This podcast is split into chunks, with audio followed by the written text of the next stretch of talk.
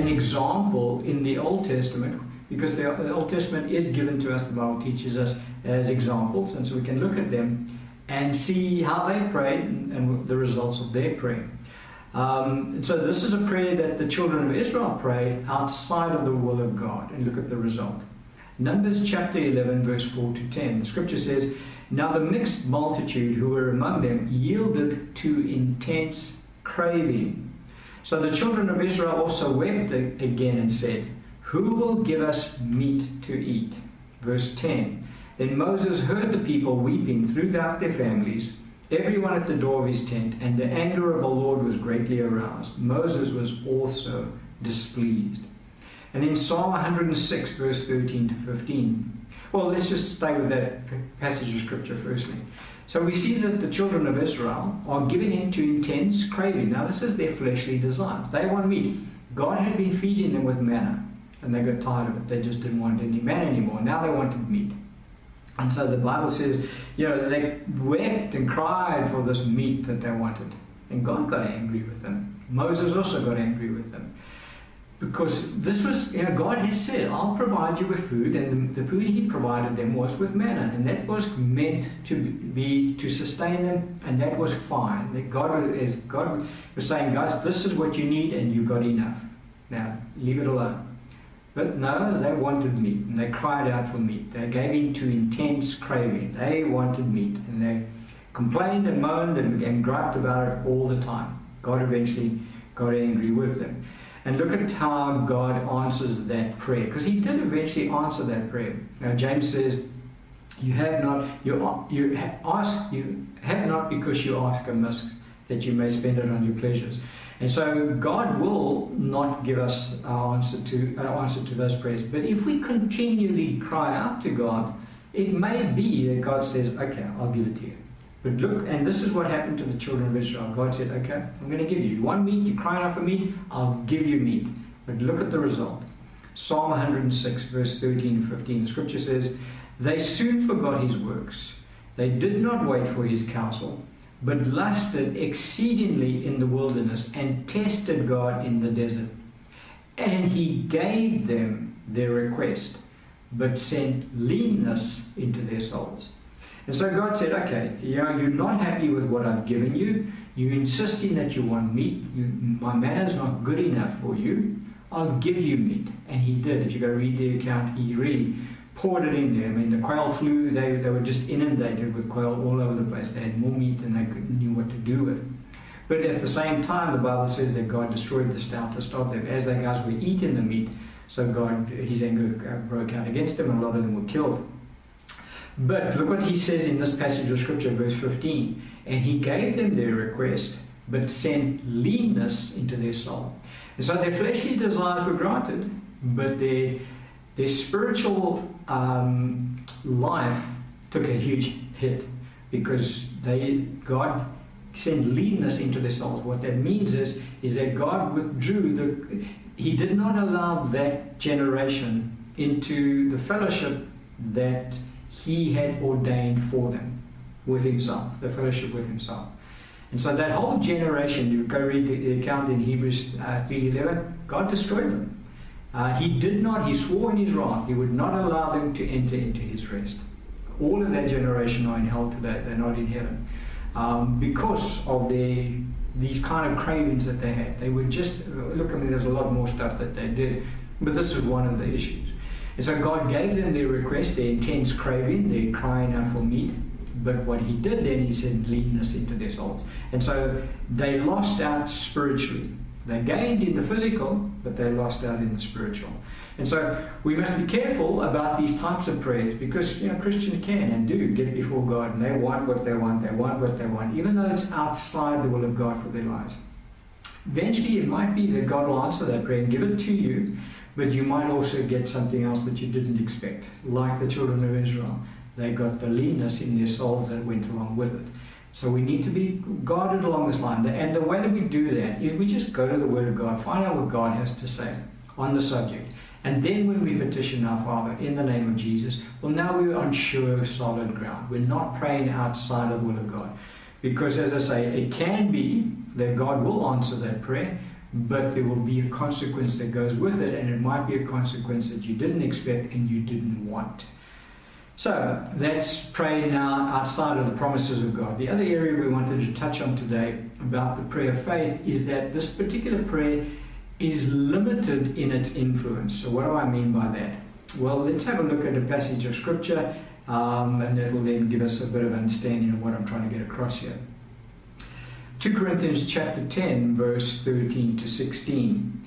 The scripture says, We, however, will not boast beyond measure, but within the limits of the sphere which God appointed us, a sphere which especially includes you.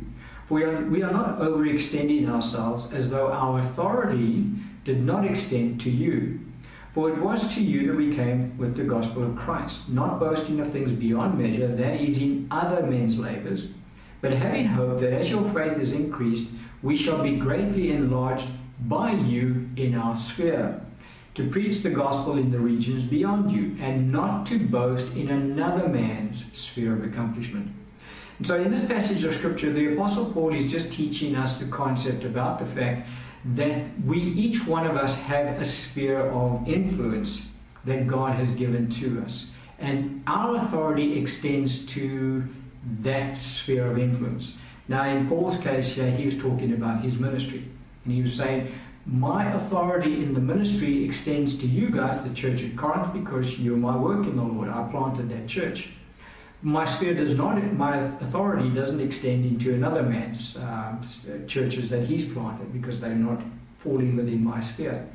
And so Paul is very clearly teaching us that you know certain ministry gifts have authority to a point depending on which churches God has placed them over. A pastor has authority in his church, he doesn't have authority in another pastor's church, for argument's sake.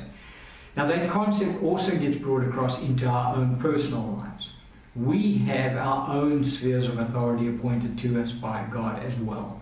And so we cannot exercise authority in another man's life. So, in other words, I cannot pray the prayer of faith for somebody else because and you know I'm going to believe that God that God will just give them, for argument's sake, a house. Uh, now they're not believing God for a house, but I believe that God wants to give them a house. I'm just going to pray, God, give them a house. I'll use my faith to give them a house. I'm just giving an example. That prayer won't work because they might not want a house. You know, they might be looking to I don't know get a, a yacht because they want to go sailing around the world. And so I'm believing them for a house, and they're praying for a yacht. Who does God listen to? Well, obviously, God listens to them because uh, it's their lives. I don't have authority in their life. So that's the kind of the concept we need to get across when it comes to praying the prayer of faith. The prayer of faith is limited in its sphere of influence. So there are various spheres that the prayer faith will always work in. Outside of that, no, it won't. Now, it can work outside of um, praying for somebody else. Let's, let's go back to the people and I'll just uh, throw out an example. That couple there are praying for a yacht. They want a yacht because they believe that God's called them to go sailing around the world and preach the gospel. I don't know, just throwing something out there. And so I don't have any authority in there uh, over their sphere. I know about what they're praying about, I can intercede. But if I'm going to pray the prayer of faith for them, what can happen is I can pray with them in agreement. In other words, they say to me, know, we're seeking God for this yacht. Can you agree with us in prayer? I can then do that. That's Matthew 18, 19. I can pray the prayer of agreement with them. Our Lord said, if two of you agree on earth as touching anything that they ask of the Father, it will be done for them of my Father in heaven. And so that's the prayer of agreement. So it's not, they're not in my sphere of authority, but I can pray the prayer of agreement with them, even though they're outside of my sphere of authority. That then works. But I cannot, on my own, say, well, I'm going to believe you guys, uh, believe God for what this in your life. And not even tell them about it, for argument's sake, as I say, because uh, I don't have authority in that area, and so I can't pray the prayer of faith outside of that. I trust that you understand the concept. The, our first sphere of authority is obviously in our own lives. The, the prayer of faith will always work for ourselves. When we pray to God on our, on our on behalf of ourselves, that prayer will always work. An example we can see is Matthew's Gospel, chapter 9, verse 27 to 30. Scripture says, When Jesus departed from there, two blind men followed him, crying out and saying, Son of David, have mercy on us. And when he had come into the house, the blind men came to him, and Jesus said to them, Do you believe that I'm able to do this? They said to him, Yes, Lord. Then he touched their eyes, saying, According to your faith, be it unto you. And their eyes were opened. And so they prayed on for themselves. They wanted Jesus to heal them. Now, obviously, it was the prayer of faith. Because Jesus said, according to your faith, let it be so, be to you. And they were, their eyes were healed. So they were obviously praying in faith. And so the prayer of faith will always work when we're praying for our own needs, whatever those needs might be. We'll always get that prayer answered because we have full authority in our own lives. So that's the first sphere. The second sphere that we have authority in is for our children and our parents that we can pray the prayer of faith for as well. Let's look at an example in Scripture along that line. Mark chapter 5, verse 22 to 42. The Scripture says, And behold, one of the rulers of the synagogue came, Jairus by name. And when he saw him, he fell at his feet and begged him earnestly, saying, My little daughter lies at the point of death. Come lay your hands on her, and she, that she may be healed, and she will live. So Jesus went with him, and a great multitude followed him and thronged him. Verse 35. While he was still speaking, some came from the ruler of the synagogue's house who said, Your daughter is dead. Why trouble the teacher any further? As soon as Jesus heard the word that was spoken, he said to the ruler of the synagogue, Do not be afraid, only believe. And he permitted, no one to follow him except Peter, James, and John, the brother of James. Then he came to the house of the ruler of the synagogue and saw a tumult and those who wept and wailed loudly. When he came in, he said to them, Why make this commotion and weep? The child is not dead, but sleeping. And they ridiculed him. But when he had put them all outside, he took the father and the mother of the child and those who were with him and entered where the child was lying. Then he took the child by the hand and said to her, Talitha Kumi, which is translated, Little girl, I say to you, arise. Immediately the girl arose and walked, for she was 12 years of age. And they were overcome with great amazement. And so here we see very clearly that it was Jairus' faith that got his daughter healed. And Jesus acknowledged Jairus' faith.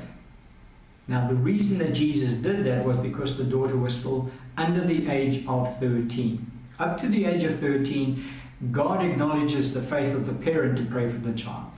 And so Jesus needed Jairus' faith intact. So even when his daughter dies, Jesus hears that and says to Jairus, Don't be afraid, only believe. He, Jesus needs Jairus to continue to believe because if Jairus had given up at that time, Jesus couldn't have gone in and, and raised the little girl because that was then stepping outside of the authority of her parent who didn't believe anymore. So Jesus needed his faith intact. So what Jesus does is he then, because Jesus up until this point is allowing everybody to follow.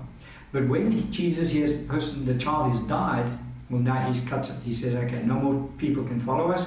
And now he's, he's uh, limiting who can go with him because he knows that Jairus' faith is starting to be shaken here because things have gotten worse. And so Jesus doesn't need anybody to negatively affect Jairus' faith.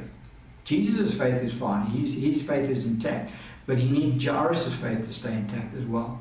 And so when he gets to the home, he chases everybody out. He just takes the father, the mother, Peter, James, and John with him into the room because he needs their faith in, intact so that he can perform the miracle.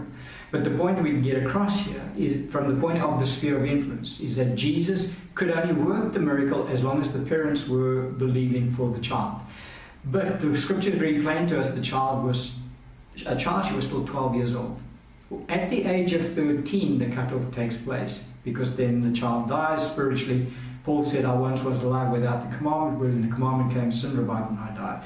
And so all children at the age of 13, if they've not yet been born again, die spiritually and thus need to be born again. What happens at that point, at the age of 13, God says, Now you're not a child anymore, you're now an adult in my eyes, and so you need to be able to stand on your own faith. And so the faith of the parents no longer uh, can carry the child anymore. Now they have to pray for themselves. I'm talking about Christians now who are believing in God, Christian children who are now adults as far as God's concerned. From age of 13 onwards, um, that God says you're not a child anymore, your prayer of faith should work for you. Now, and so a parent cannot pray for their teenagers and use their faith and receive on behalf of their teenagers anymore. That prayer, that prayer doesn't work anymore. What prayer will work is the prayer of agreement. Matthew 18, the one that we, did, we, we quoted earlier. If any two of you agree on earth touching anything they ask, that will work. And so the parent can agree with the teenager to pray uh, to God, and God will answer that prayer. But no more can the parent pray and the, the child is not even aware of the prayer being prayed. You know, the child, or the teenager, should I say, is just carrying on with their life, and you know, the parent prays in faith, and God just answers that. It doesn't work like that anymore. Now, that's I mean, we're talking specifically around the prayer of faith. We're not talking about all the other prayers, like the prayer of intercession, supplication. All those other prayers God honors, even though the teenager, for argument's sake, argument's sake, might be in rebellion. They might not be, you know, wanting anybody to pray for them. The parents praying and interceding, God answers those prayers. But the prayer faith doesn't work anymore. So, in other words, the parent cannot receive on behalf of the teenager. The teenager needs to pray for themselves from there on out. But as I said, the prayer of agreement can work at that at that point in time. Now, God's also not unjust because if the teenager is in a place where they can't pray the prayer of faith for themselves, for whatever reason, they might be in a weakened state physically because they have become very ill, uh, then God allows the parent to pray the prayer of faith for the, for the teenager. But uh, the point that I want to get across here is that parents can pray the prayer of, prayer of faith for their children up until the age of 13, and that prayer will always work. So just like the prayer of faith will always work for yourself, if you have children under the age of 13, your prayer of faith will always work for your children, always. Uh, it's as simple as that. Now it goes the other way as well, in that children can pray the prayer, prayer of faith for their parents. Now when I'm saying children, I'm talking from 13 years and older, up to 90, 100 years, if your parents are still 140 years old. And so you can pray the prayer of faith on their behalf. Um, we pick up that account in Mark's Gospel, chapter 1, verse 30 and 31. Scripture says, But Simon's wife, wife's mother, lay sick with a fever, and they told him about her at once. So he came and took her by the hand and lifted her up, and immediately the fever left her, and she served them. And so Simon and Simon's wife petitioned the Lord on behalf of Simon's mother in law. And Jesus answered that prayer. Now, Simon's mother in law was lying sick and, with a fever, so she couldn't go to the Lord herself and pray and say, Lord, won't you heal me? Um, she was too delirious, she couldn't get there. And so the, her children, which was Simon's uh, wife, her daughter, and her son in law prayed on her behalf. And Jesus answered that prayer. And so we can pray on behalf of our parents. Now, uh, in this point, uh, passage of scripture, we see that God also looks at in-laws in the same category as parents. So parents or parents-in-law falls into the same sphere of authority. So children can pray from the age of 13 up to whatever age for their parents, the prayer of faith, if their parents are unable to pray the prayer of faith for themselves because of incapacitation for whatever reason that might be. So we just wanted to get our minds around where this prayer of faith is limited to. So we don't start trying to pray the prayer of faith outside of our sphere of influence, outside of our authority. It doesn't get answered, and then we become frustrated. Why didn't you answer that prayer, God? Well, God's trying to tell you, well, because you don't have authority there. I can't answer that prayer. Um, we need to stay within the spheres given to us by God. Now, that sphere of influence also extends to our siblings. So it extends down from parents to children, extends up from children to parents, and but it also extends sideways to siblings. And we pick up that pas- uh, example in the following passage, John's Gospel, chapter 11, verse 1 to 4. Scripture says, Now a certain man was sick, Lazarus, of Bethany, the town of Mary and her sister Martha. It was that Mary who anointed the Lord with fragrant oil and wiped his feet with her hair, whose brother Lazarus was sick. Therefore the sisters sent to him, saying, Lord, behold, he whom you love is sick. When Jesus heard that, he said, This sickness is not unto death, but for the glory of God, that the Son of God may be glorified through it. And so here we have Martha and Mary praying to the Lord Jesus on behalf of their brother Lazarus. Now, Lazarus couldn't pray to the Lord himself because he was incapacitated. He was sick nearly to death.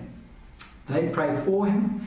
Jesus answers their prayer. Now we know that the way Jesus answered the prayer is that he allowed Lazarus to die because he wanted to raise Lazarus from the dead so that the people could believe that he was the Messiah and that God could be glorified.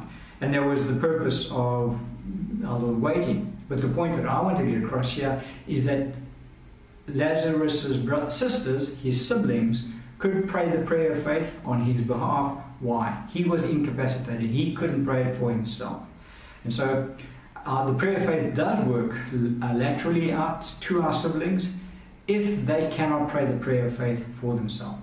If they're in a position to pray the prayer of faith for themselves, well, then I can pray the prayer of agreement with them, and then that will work. But I cannot pray the prayer of faith uh, on behalf of them. In other words, they're not going to pray, they, they don't want to pray, but I'll just pray for them. That won't work. Okay, so we need to understand the bounds around that. And then there's another sphere of influence that we have, and that is um, with regards to people that work directly for us, our direct subordinates. Uh, there might be um, maids that we have in our homes, um, people that look after our garden service. Whatever. I'm not talking about outside people that come and do the garden. I'm talking about somebody that you employ. Um, people, um, employers that have staff working for them this prayer of faith works down to that level as well because God deems those people to be within your sphere of authority because they are. When they're in your home, they fall under your authority. They don't do whatever they want to do, they do what you tell them to do because you're employing them. And so God recognizes that as a sphere of authority. Now, you don't have authority in their homes, for argument's sake, but you do have authority in their lives, per se. Um, and we pick up this account Matthew's Gospel, chapter 8, verse 5 to 13, to give us an example of how this works. Now, when Jesus had entered Capernaum, a centurion came to him, pleading with him, saying, Lord, my servant is lying at home paralyzed, dreadfully tormented. Verse 13. Then Jesus said to the centurion, Go your way, as you have believed, so let it be done for you. And his servant was healed that same hour. And so here we see this centurion praying to the Lord in faith on behalf of his servant. Now, his servant was incapacitated, he was nearly dead, and so he couldn't come to the Lord himself and pray. He, and so he's, I don't even think his servant knew that his master was going to Jesus to uh, ask him to heal. But Jesus acknowledged his authority over his servant, and so Jesus answered his prayer. And so within that sphere as well, we can pray the prayer of faith on behalf of the individual who cannot pray the prayer of faith for themselves because of a reason like they're so sick they can't, you know, they're delirious, they can't pray, they pray themselves. So there's still, even within that sphere, there's certain parameters that still have to be met. And then the last uh, sphere which we then can exercise authority and God recognizes our authority um, and therefore allows us to pray the prayer of faith on behalf of individuals that fall within that sphere is in this area, and that is church elders and the local congregation of that church. They have authority to pray the prayer of faith for certain members in the congregation, not all members. Um, and then, even for more mature Christians, to pray for younger Christians um, who they know about and who, who's asked for prayer, they God recognizes their authority, their sphere of influence, and allows them to pray the prayer of faith on their behalf. Let's pick up the passage of Scripture, James chapter 5, verse 14 and 15. Is anyone among you sick? Let him call for the elders of the church and let them pray over him, anointing him with the oil with oil in the name of the Lord, and the prayer of faith will save the sick or heal the sick. And the Lord will raise him up, and if he has committed sins, he will be forgiven. And so, in this passage of scripture, we see here that elders of a church can pray the prayer of faith, very specifically, because of the prayer of faith here, for a fellow believer. Now, this fellow believer uh, would have to fall into one of two categories. They would either have to be um, so sick that they cannot pray the prayer of faith for themselves, like uh, Lazarus was like that when Martha and Mary prayed uh, to the Lord on his behalf, and then the centurion prayed for his servant. So the elders, God uh, is not unjust. He then acknowledges the elders as having authority over that congregation member, and they are able to pray the prayer of faith on their behalf. And God answers that prayer. But it also pertains to a Christian who is a baby Christian. And so the elder being the mature Christian and the, the, the, the one who is needing prayer being the weak Christian. So it might be that the baby Christian is not so sick that they can't pray the prayer of faith themselves. It's just that they are so immature as believers that they can't really believe God for themselves uh, with regards to kidney healing. And so the more mature Christian can pray the prayer of faith for them. God acknowledges that and allows that prayer to be made to him, and he then answers that prayer. And so that's another sphere of authority that is available to believers to pray the prayer of faith for others, as long as they fall within the sphere of authority that we've spoken about, and as long as those conditions are being met. Because as I say, if the person is quite capable of praying their own prayer of faith, then God will not allow another Christian to pray the prayer of faith for them. God will allow the prayer of agreement to take place, and then He'll answer that prayer. And so that's why this prayer has limited influence. So I cannot, you with my prayer of faith, pray for the government of the nation that I live in. And so I say, God, I want you to just change the whole government, government, government and put a new government in there that's going to be completely submissive to you and they're going to govern this nation in accordance with your will. Because eh, that's the word of God. The scripture does say that we should pray for kings and those in authority that we may lead peaceful and godly lives. Because that's the will of God. So I could say, well, that's the will of God. I can now pray the prayer of faith that God will change the whole government of the nation I live in. No, I can't because that's not my authority. I don't have authority over the whole nation that I live in. And I can petition God, uh, and my brothers and sisters in Christ, we can petition God that He will move sovereignly and that He will do something in our government. But that's not the prayer of faith. Now we're praying, and interceding, and we're, we're making supplications before the Lord.